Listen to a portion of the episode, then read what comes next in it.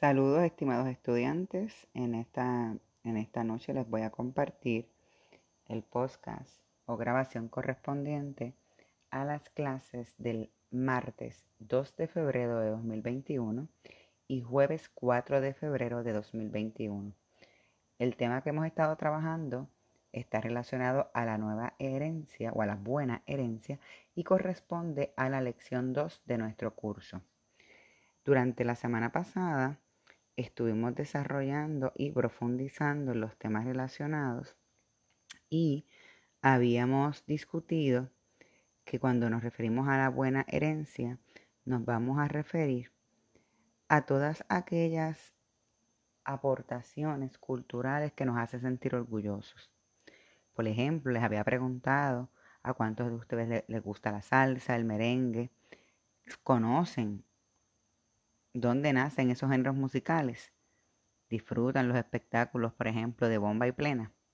Pues en efecto, si les gusta el merengue, si les gusta la salsa, estos dos géneros musicales, entre tantos otros géneros musicales caribeños, son en efecto de, de aportación, ¿verdad?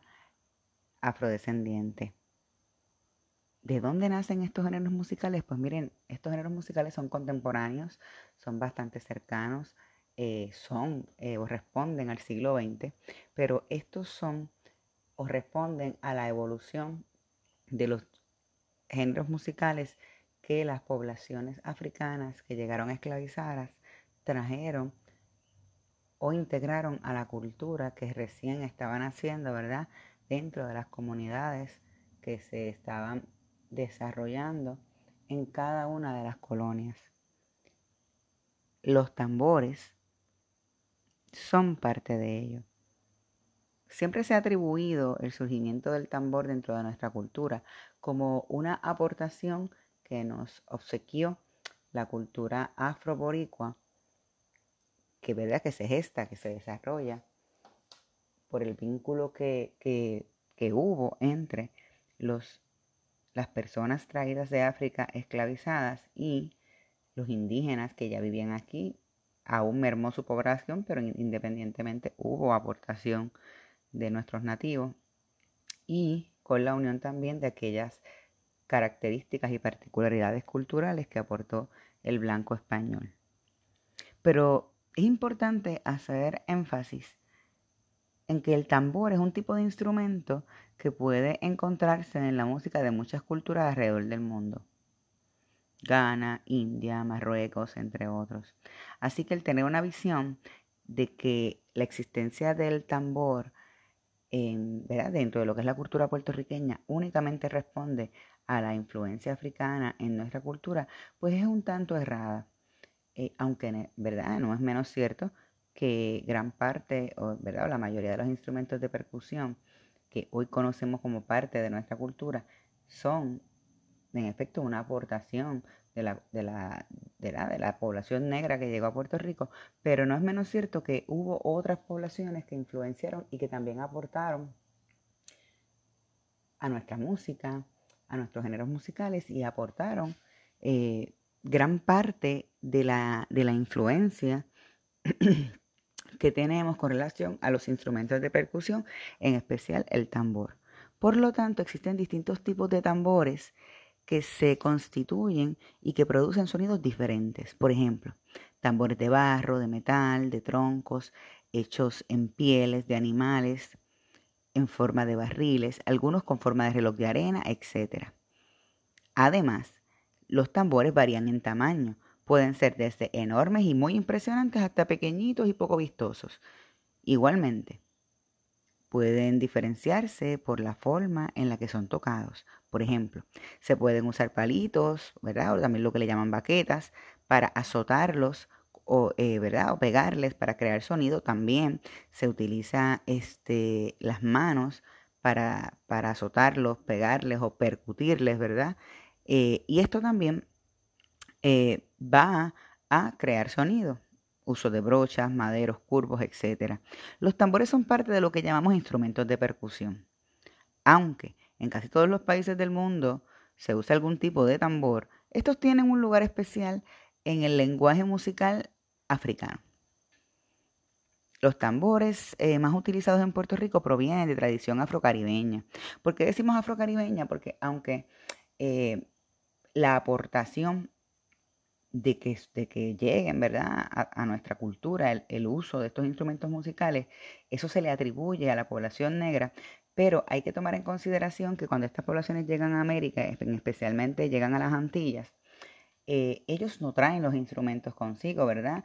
Eh, en la mayoría de los casos, sino que ellos llegan acá y acá crean sus instrumentos o acá construyen sus instrumentos o sus tambores. Por tanto, van a construirlos eh, ¿verdad? a la luz de lo que conocen o como ellos los confeccionaban en su lugar de origen, pero eh, además hay que considerar que ellos utilizaron materiales eh, que, que encontraron acá, en las Américas, en especial en las Antillas, y pues los utilizaron para construir los instrumentos.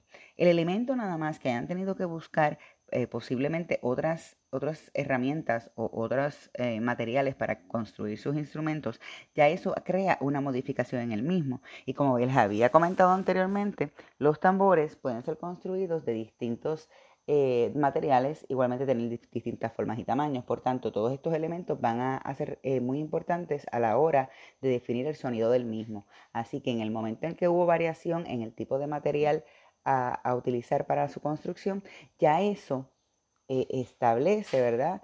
Que no es el mismo eh, tambor o el mismo instrumento que se utilizaba en África. Así que ya eso lo hace un instrumento afrocaribeño o afroboricua. Porque el hecho de ser confeccionado en nuestra región, con las particularidades de quizás un cambio de material, eh, quizás el hecho de de cuando ese instrumento es expuesto a nuestro clima, a, nuestra, a la humedad del trópico. O sea, hay muchas cosas que, puede, que pueden afectar el sonido de un instrumento musical y esos elementos ya eh, nos, nos llevan a concluir que estos instrumentos que se están utilizando en las Antillas son afropuertorriqueños o afrocaribeños, porque son una adaptación de esos instrumentos originales que ellos utilizaban en África. Em, es importante que sepamos que muchos llegaron a través de las poblaciones africanas esclavizadas. Y eso lo habíamos hablado y puntualizado durante la semana pasada. Mientras que otros llegaron ya, ¿verdad?, más cercano al siglo XX. Los dominicanos llegaron con su merengue a ritmo de tambora para la década de 1980. Así que se hablan con sus papás, eh, con sus abuelos, posiblemente ellos les pueden hablar en gran detalle, ¿verdad?, de cómo se dio esa, ese surgimiento y ese crecimiento de, de, la popularidad del género del merengue en las, en las distintas islas caribeñas y Puerto Rico no fue la excepción, tanto así que muchas de las orquestas de más renombre, de más este, arraigo y con las que nos identificamos cuando hablamos de merengue, muchas son de Puerto Rico. Así que eh, em, estos elementos similares que nos hermanan con nuestras islas vecinas, como el idioma, la historia en común colonial, muchos elementos que nos hacen ser parecidos. Estos nos hermanan de tal manera que hemos compartido nuestros géneros musicales que son muy propios de cada uno de estos pueblos, pero los hemos compartido de tal forma que, ha llegado el momento en que muchos géneros musicales son tan arraigados en muchos de estos lugares que pasan o casi se convierten en, en géneros musicales eh, ¿verdad? autóctonos. Y eso es bien, bien interesante y bien importante. Eh, estos géneros musicales fueron acogidos e integrados en nuestra cultura musical como si fuesen nuestros. Pues todos los comportamientos o todos, eh, ¿verdad? Todos estos elementos los compartimos con una raíz común. ¿Cuál es esta raíz común? La africana. Esto nos une. En el Puerto Rico actual nos hemos relacionado con los tambores afroboricuas tales como las bombas, los panderos, pleneras, panderetas, tumbadoras, timbales, tambora y batería. Usualmente cada instrumento se distingue por algún género musical específico. En algunos de los casos hasta le dan el nombre al género. Así que cuando hablamos de la plena, obviamente nos referimos al género musical que todos relacionamos con nuestra cultura, con nuestro folclore, que cuando pensamos en puertorriqueñidad de inmediato pensamos en plena. Pero hay que tomar en consideración también que fíjense, lo que le da el nombre al género musical, en efecto, es el instrumento musical principal que se utiliza. La presencia del tambor, aunque verdad, eh, les había sido específica en que se le atribuye a la comunidad africana que llega a las Américas, pero es importante hacer énfasis en que la sociedad taína, eh, ¿verdad? A pesar de que vivían dentro de esta zona geográfica antes de la conquista española, ellos hay documentos históricos que establecen y, ¿verdad? y que narran, especialmente las crónicas españolas, que narran que estas sociedades nativas tenían tambores eh, y que para, ¿verdad? para confeccionar los mismos utilizaban el tronco de un árbol ahuecado. Así que este tipo de tambor y su forma de eh, construcción van a permanecer dentro de nuestra tradición musical. Los tambores se usaron en la actualidad o se usan en la actualidad. Eh, se las atribuimos a, la cultura africana, europea y a la norteamericana. Pero no es menos cierto que los, indígenas o nuestros nativos también aportaron, eh, ¿verdad? O de alguna forma deben haber influenciado culturalmente eh, a través de los tambores que ellos tenían mientras eran una civilización o fueron una civilización con gran población dentro del territorio. Sabemos y habíamos discutido durante la semana pasada que la población eh, indígena o nativa en las Antillas disminuyó o prácticamente se extinguió en los primeros años del, periodo colonial. Así que por lo menos las crónicas españolas establecen que las comunidades indígenas deben haber eh, mermado grandemente en número, más o menos para la primera em, dos décadas del siglo XVI. Así que ya para 1520 la población indígera eh, era escasa en comparación con el resto de la población que vivía en la isla, en especial la población esclava recién llegada, que, era, que era un número considerable. Y obviamente toda la aportación que, esta población o esta gran cantidad de población pudo haber hecho a la cultura puertorriqueña. Eh, se narra en, varios este, escritos españoles sobre el uso de un tipo de tambor em, llamado atabal. El atabal. Es un tambor o un tamboril, o sea, pequeño, em, que se le atribuye a las poblaciones europeas recién llegadas, estos, em, disculpen, el adufe, y disculpen que estoy con mucha información simultánea, el adufe Em, es el tambor que, ¿verdad? que aporta a la comunidad europea en esos primeros años de la colonización. El adufe pues, es un pandero, el cual se caracterizaba por, pues, por unas cintas generalmente coloridas que, que tenían. Este pandero se le entiende, ¿verdad? Que es de tipo morisco, o sea, que va a ser aportado a la cultura española o a la cultura europea a través de las poblaciones moras que vivían en España. Así que es de alta influencia árabe, pues sabemos que lo que los españoles llaman los moros son estas poblaciones árabes eh, cuyas creencias religiosas eh, estaban cimentadas ¿verdad? en el Islam. Este, estas poblaciones, como les digo, de, ascendencia árabe, eh, son estos grupos ¿no? que, aportaron grandemente en lo que es la integración de tambores e instrumentos de percusión, pues sabemos que, que tanto la península ibérica como la región norte de África, que es la zona de Marruecos, por ejemplo, que, se caracterizan por esta presencia de, de estos grupos poblacionales, estuvieron en relación con España por cientos y cientos de años, así que la aportación cultural que hacen a la población española tenemos que, que entenderla como una considerable. Así que estos primeros instrumentos de percusión que llegan a Puerto Rico a través de estas poblaciones eh, de origen europeo, aunque se le atribuye, en el caso de la DUFE, por ejemplo, que llegan aquí a través de los españoles, pero hay que tomar en consideración que en efecto el ladufe no, es un, eh, no era un instrumento per se europeo, sino que era un, instrumento aportado por estas comunidades moras que vivían en España. Y ya les dije, ¿verdad?, que eran eh, comunidades árabes. Así que esta aportación europea no es europea en realidad, sino de, otras regiones del mundo que, que llegaron a Europa y que con, e, y que con ellos, ¿verdad? Trajeron todos un sinnúmero, ¿verdad? De una gran cantidad de elementos culturales que se integraron a la cultura de España. Eso es algo que debemos recordar, debemos saber. De igual manera, hay crónicas españolas que hablan, como les dije anteriormente, sobre un tambor o tamboril. Este le llamaban atabal, que fue lo que ahorita, ¿verdad? Hice la, el cambio, porque fue una confusión en el proceso de narración.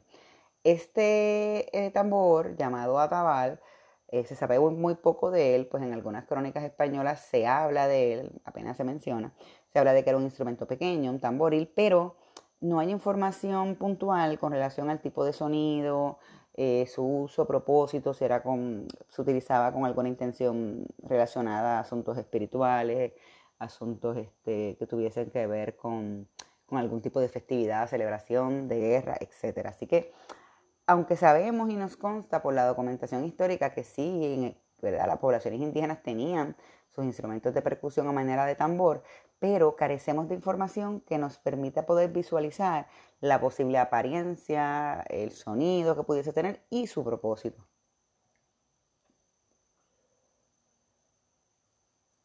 La llegada del tambor a Puerto Rico, eh, según se tiene conocimiento, eh, se indica que en los barcos en los que eran transportados los negros esclavizados se les permitía salir, ¿verdad?, a cubierta. Lo que no queda muy claro es que si se hacía constantemente en la semana o si era cada X cantidad de tiempo o era diario. Ese detalle particular, eh, pues carecemos de la información, pero sí se habla sobre que ellos les permitían salir a cubierta y eh, se entiende que esta fue una estrategia desarrollada por los traficantes de esclavos para combatir o intentar reducir cualquier tipo de, ¿verdad? de depresión, de sentimiento, de ira que tuviesen estas personas que estaban siendo eh, sometidas, ¿verdad? A través de la esclavitud y, que ellos pudiesen em, entre ellos compartir y, pues poder traer esto por consecuencia, que ellos eh, cedieran al proceso de sometimiento, ¿verdad?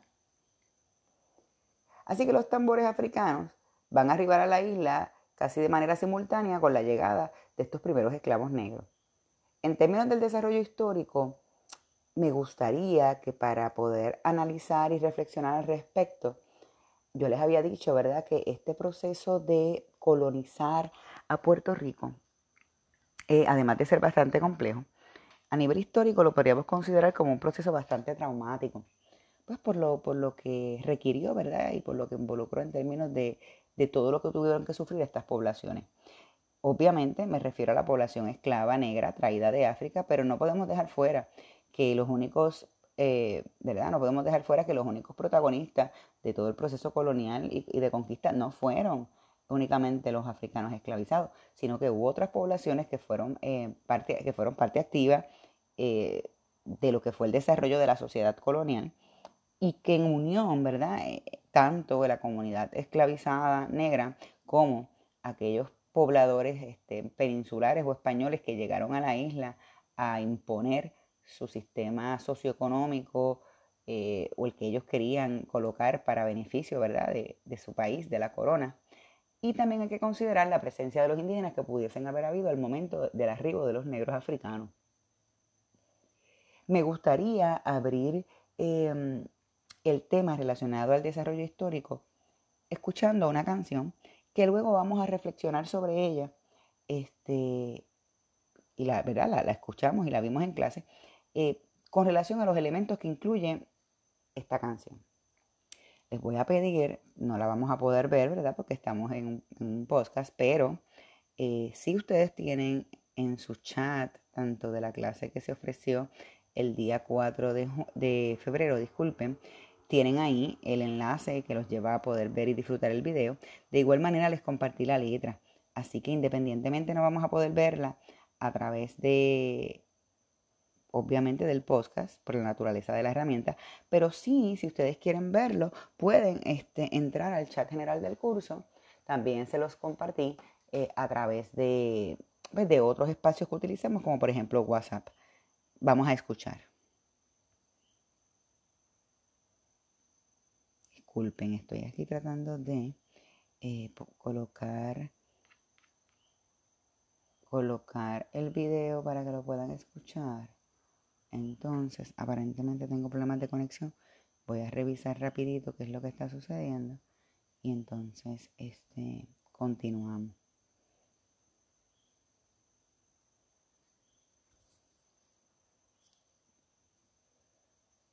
Muy bien. Estoy haciendo la conexión.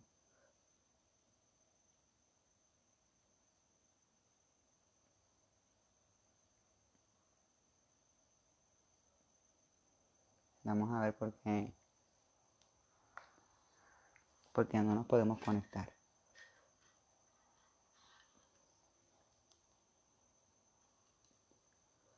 Denme un segundito.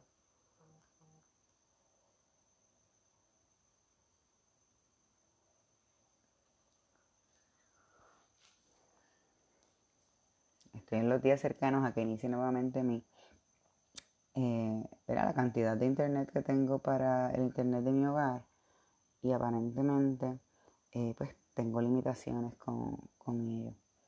Vamos a ver si logramos la conexión. Si no, pues buscamos un plan B para que en efecto podamos escuchar la canción.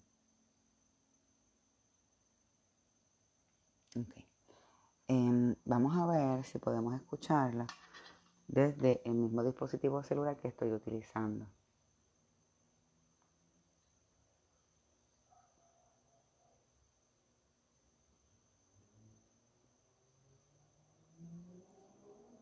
Entonces, les había indicado el pasado jueves que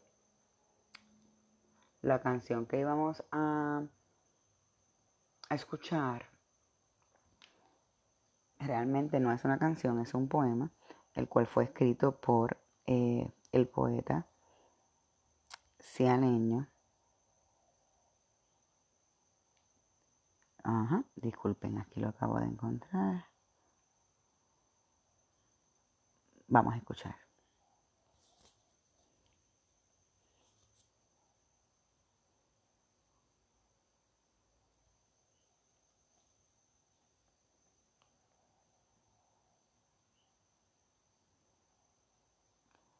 El autor de este poema es Juan Antonio Correger, cealeño, Abaumoin.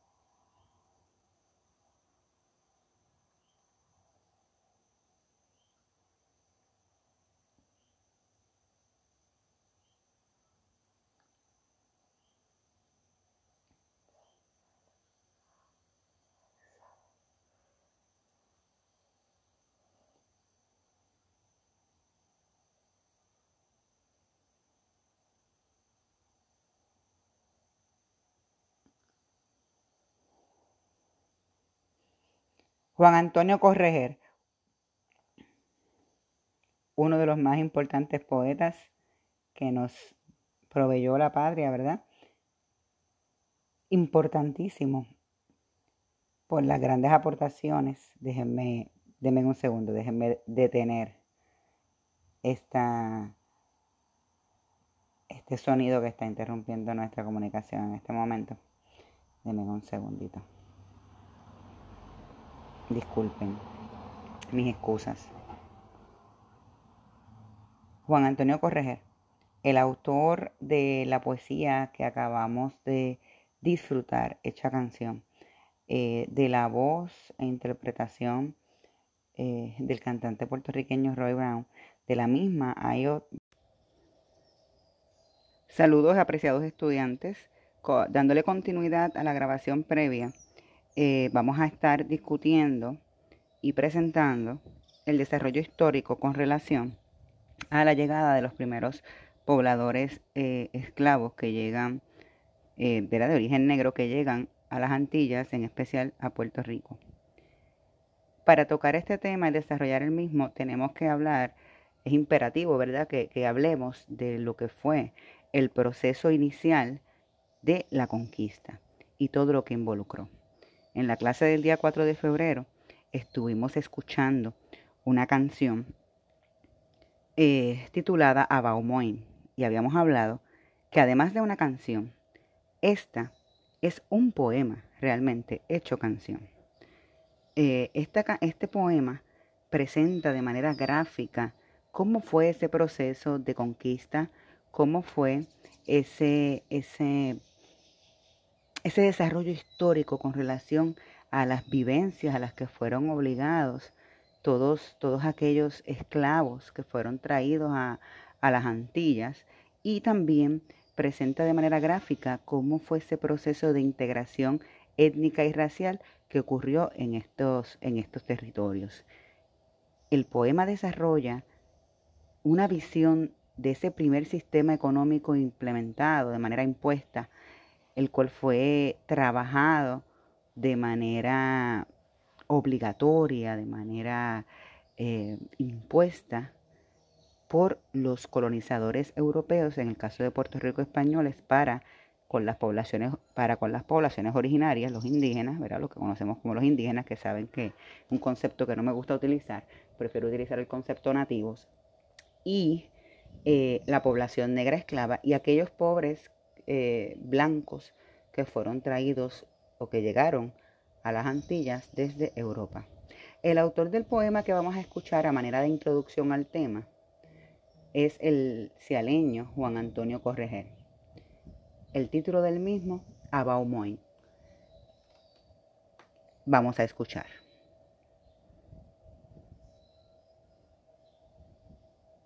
The Bachelor is back.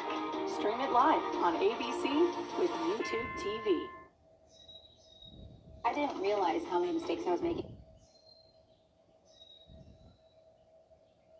in English until I started to use Grammarly. It's like having a proofreader in an English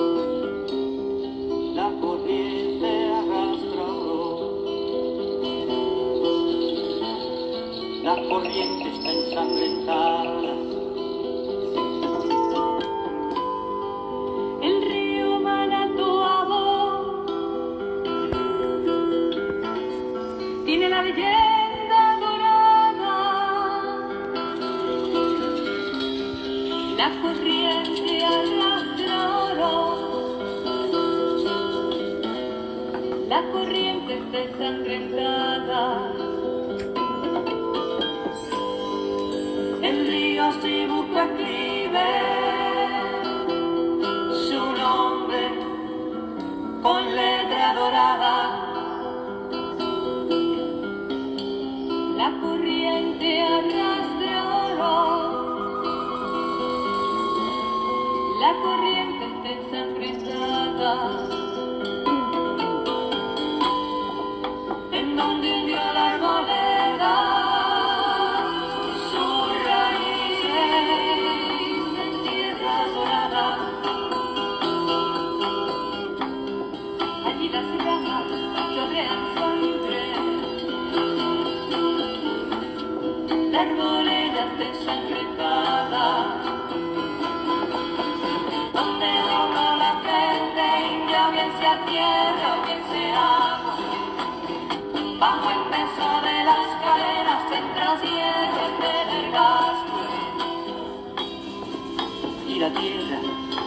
sangre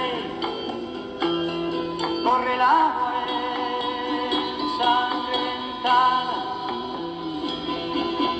donde el negro quebró sus hombros bien sea tierra bien sea agua y sin recomer el carimbo y abre el látigo su espalda.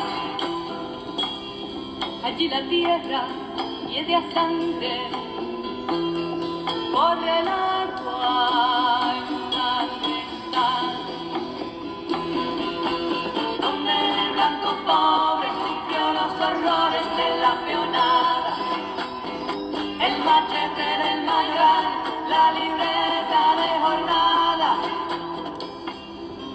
si la tierra está maldita.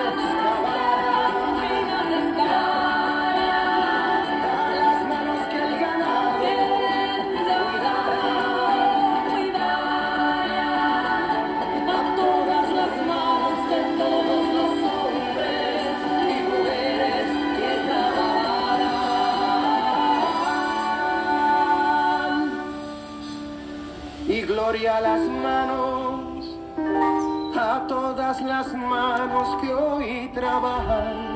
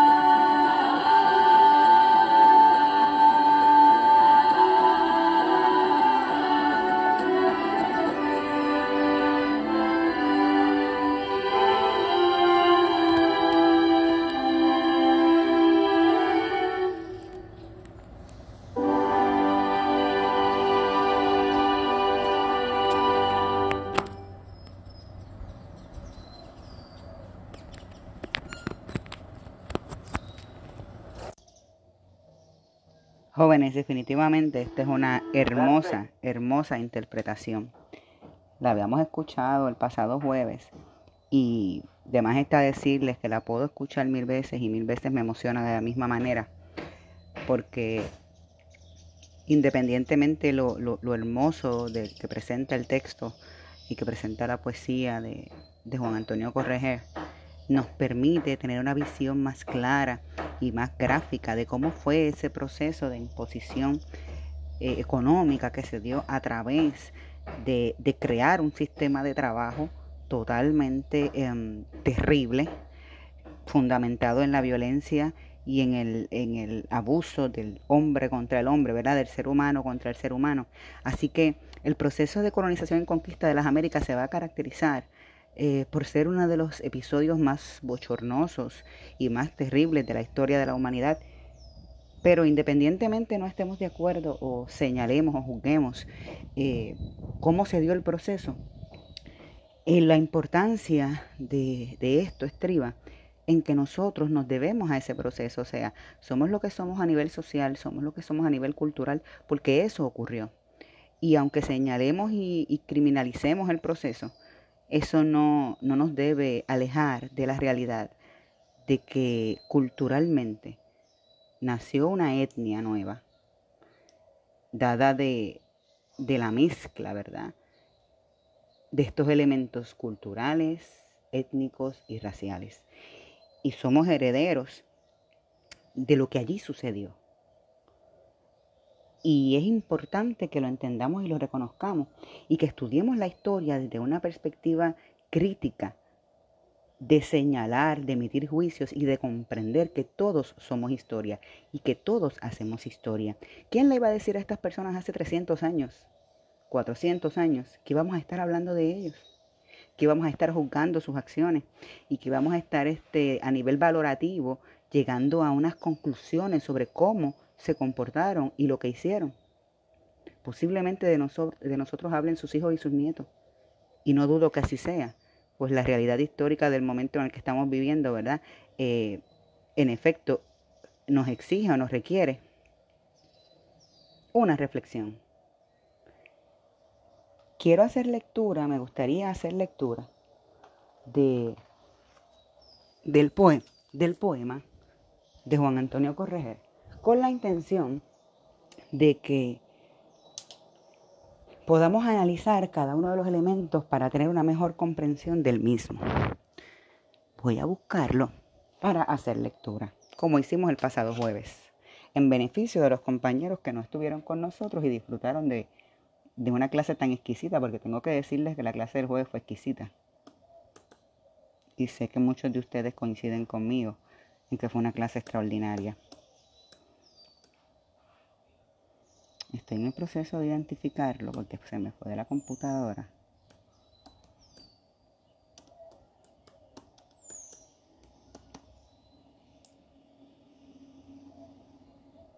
Bien.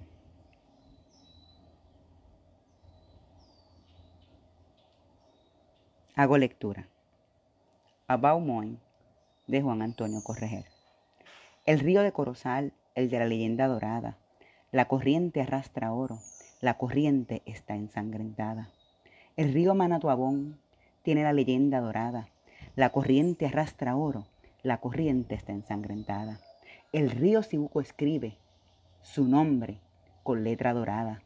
La corriente arrastra oro, la corriente está ensangrentada. Allí se inventó un criadero, allí el quinto se pagaba. La tierra era de oro, la tierra está ensangrentada. En donde hundió la arboleda, su raíz en tierra dorada. Allí las ramas chorrean sangre, la arboleda está ensangrentada. Donde dobló la frente india, bien sea tierra, bien sea agua, bajo el peso de las cadenas entre los hierros de la algástula. Allí la tierra hiede a sangre y el agua está ensangrentada. Donde el negro quebró sus hombros, bien sea tierra, bien sea agua. Y su cuerpo marcó el carimbo y abrió el látigo su espalda. Allí la tierra hiede a sangre y el agua está ensangrentada. Donde el blanco pobre sufrió los horrores de la peonada bajo el machete del mayoral y la libreta de jornada, y el abuso del señorito, allí sea tierra, allí sea agua. Allí la tierra está maldita, corre el agua envenenada. Eh, si vamos a analizar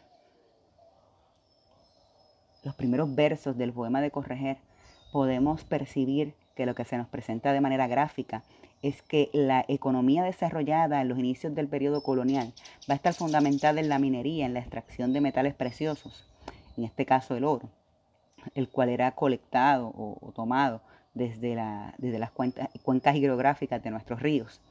Y, nos presenta cómo, cómo, cómo fue ese proceso en el que fueron integradas estas poblaciones a trabajar de manera obligatoria, ¿verdad? A través de la esclavitud y dice, la corriente está ensangrentada. Allí se inventó un criadero y allí el quinto se pagaba. El quinto era, era la, compensación económica que se proveía por cada eh, indígena este, integrado a, los procesos laborales. Eh, con esto se les proveía de alimentación, techo y comida, pero en efecto era eh, muy poco para proveerles condiciones de vida apropiadas y dignas. Así que realmente cuando hace referencia al quinto, ¿verdad? Hace, referencia a esa miseria, ¿no? Que, se pagaba por estas personas, cual animales, ¿no? Así eran, así eran tratados.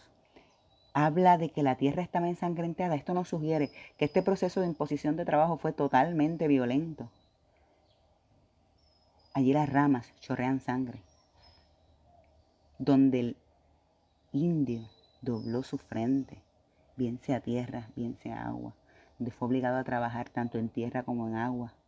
Por eso las ramas chorrean sangre. Ellos estaban encadenados entre los hierros del gástula. El gástula era un aditamento de hierro que se le, se le colocaba entre los cuellos y las manos, ¿verdad? Como si fuesen animales en las cuales eran amarrados. Era una manera para controlarlos y también para torturarlos. Donde el negro quebró sus hombros, bien sea tierra, bien sea agua. Y su cuerpo marcó el carimbo y abrió el látigo su espalda. Aquí nos describe los maltratos a los que eran expuestos la población negra, marcados con carimbo como si fuesen reces, donde, donde se calentaba un hierro a, tal nivel que, pudiese quemar la piel y, dejar una cicatriz que quedara marcada la letra del apellido o el nombre del amo. Terrible.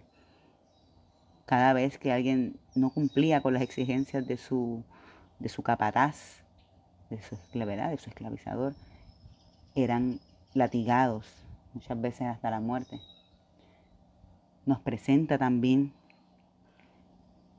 al blanco pobre que sufrió los, los horrores de la peonada, el ser un peón, el trabajar bajo un sistema económico que no era la esclavitud, que se llamaba la libreta de jornada, pero no distaba mucho, no estaba muy lejos de ser un tipo de esclavitud, pues tenías que trabajar de manera obligatoria y, presentar la evidencia al Estado de que tú trabajabas para algún hacendado dueño de tierra. Y si no, estaba en juego tu libertad.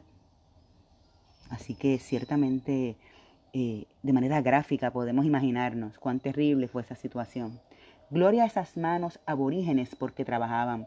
Gloria a esas manos negras porque trabajaban. Gloria a esas manos blancas porque trabajaban. De entre esas manos indias, negras y blancas, de entre esas manos nos salió la patria. ¿Qué es lo que nos presenta el poema? ¿Qué es lo que nos presenta? Que nosotros somos los herederos de ese proceso, somos los hijos de esa población y que independientemente de lo terrible del proceso, debemos honrar. Recuerden que honrar honra. Debemos honrar a los que, a los que se expusieron, a, los que fueron expuestos a, a, esta, a esta terrible situación. Pues gracias a que ellos estuvieron ahí, nosotros estamos aquí. Gloria a las manos que la mina excavaran, gloria a las manos que el ganado cuidaran, gloria a las manos que el tabaco, que la caña y el café sembraran, gloria a las manos que los pastos talaran, gloria a las manos que los bosques clarearan, gloria a las manos que los ríos, los caños y los mares bogaran, gloria a las manos que los caminos trabajaran, gloria a las manos que las casas levantaran, gloria a las manos que las ruedas giraran, gloria a las manos que las carreteras y los coches llevaran, gloria a las manos que las mulas y caballos ensillaran y desencillaran, gloria a las manos que los atos de cabras pastaran, gloria a las manos que cuidaron las piaras. Gloria a las manos que las gallinas, los pavos y los patos criaran. Gloria a las manos de todos los hombres y mujeres que trabajaron, porque ellas la patria amasaran. Gloria a las manos, a todas las manos que hoy trabajan, porque de ellas construyen y saldrá de ellas la nueva patria liberada, la patria de todas las manos que trabajan para ellas y para su patria. Alabanza, alabanza, alabanza hago un detente porque, como les dije anteriormente, no puedo evitar emocionarme. Todos los que amamos esta patria, todos los que tenemos eh, conciencia social, no podemos evitar evitar eh, eh, emocionarnos ante, ante tan hermosos versos. Gloria a las manos que las minas excavaron, o sea, vamos a glorificar, vamos a honrar a todos aquellos que antes estuvieron, que construyeron lo que tenemos hoy y que, y que nos proveyeron lo que disfrutamos hoy a esos ancestros, que sin ellos hoy no estuviésemos aquí. No fuésemos el pueblo que somos. Por eso es que dicen, porque ellas la patria amasaran. Cuando usted amasa un pan, usted está, eh, eh, ¿verdad?, eh, formando. Luego para el consumo. Así que estos fueron nuestros panaderos, ¿verdad?, quienes nos construyeron. Y después dice, gloria a las manos, a todas las manos que hoy trabajan. Como les dije anteriormente, nosotros somos historia, somos parte de la historia y estamos haciendo historia. Y lo que estamos desarrollando día a día está dirigido a qué? A construir un mejor país, a construir una mejor nación, a hacer una mejor sociedad. Y el estudio de la historia estriba en que entendamos y estudiemos todos estos acontecimientos previos para crear reflexiones al respecto, tomar de ello lo que nos enriquece y dejar de lado aquello que nos limita, pero con aprendizaje o sea, para no cometer los mismos errores. Hay una frase muy popular que dice que el pueblo que no conoce su historia está condenado a cometer los mismos errores. Así que es un deber de cada, de cada individuo y cada miembro de esta sociedad conocer, estudiar, eh, eh, recibir cultura, porque mientras más educado eres, y no me refiero, ¿verdad?, que tengas que tener grados universitarios, ni etcétera, me refiero a que mientras más educado y más conciencia social tú tienes, un mejor ser humano vas a ser. Y más conciencia de lo que realizas vas a tener. Y cuando realices las acciones que sean, o, tomes las decisiones que tomes, lo debes hacer pensando en cómo esto afecta a los demás o cómo aporta a los demás. Hacia eso va dirigida eh, la finalidad, ¿verdad?, de esta reflexión. Cerrando nos indica correger o nos dice correger. Gloria a las manos, a todas las manos que hoy trabajan, porque de ellas construyen y saldrá de ellas la nueva patria liberada. Vamos a tomar la noción de libertad mucho más allá del contexto político. La libertad trasciende a eso. Sabemos que Juan Antonio Correger eh, fue un ferviente independentista que aportó en gran medida a la lucha por la independencia de Puerto Rico, pero alejándonos un poco de esa, de esa visión de estatus político, vamos a verlo desde una perspectiva de la libertad del hombre. Aquel que trabaja, aquel que aporta, aquel que tiene conciencia social, se convierte en un ser libre. Aquel que tiene identidad propia, aquel que cuestiona, aquel que no permite el pillaje, aquel que en donde ve la injusticia levanta su voz de protesta en contra de todo aquello que, que no es correcto. A eso se refiere corregir también se refiere a que la patria es de todos los que trabajan. Y trabajar no, no, no me refiero únicamente a, por ejemplo, esta servidora que está dando esta clase. No, me refiero a todo aquel que haga lo que haga. haga un servicio, trabaje en la construcción, vele la seguridad o ofrezca servicios médicos, trabaje en labores de limpieza. Independientemente de la labor que realices, aportas a la construcción de una nueva patria posterior, de un nuevo país, de una nueva sociedad. Para esos que estuvieron y para nosotros que estamos haciendo historia, alabanzas, alabanzas, alabanzas. Y con esto cierro la discusión de, esta introducción al tema de desarrollo histórico con relación a la conquista y colonización de Puerto Rico. Espero que les haya, haya sido de su agrado y un abrazo a todos.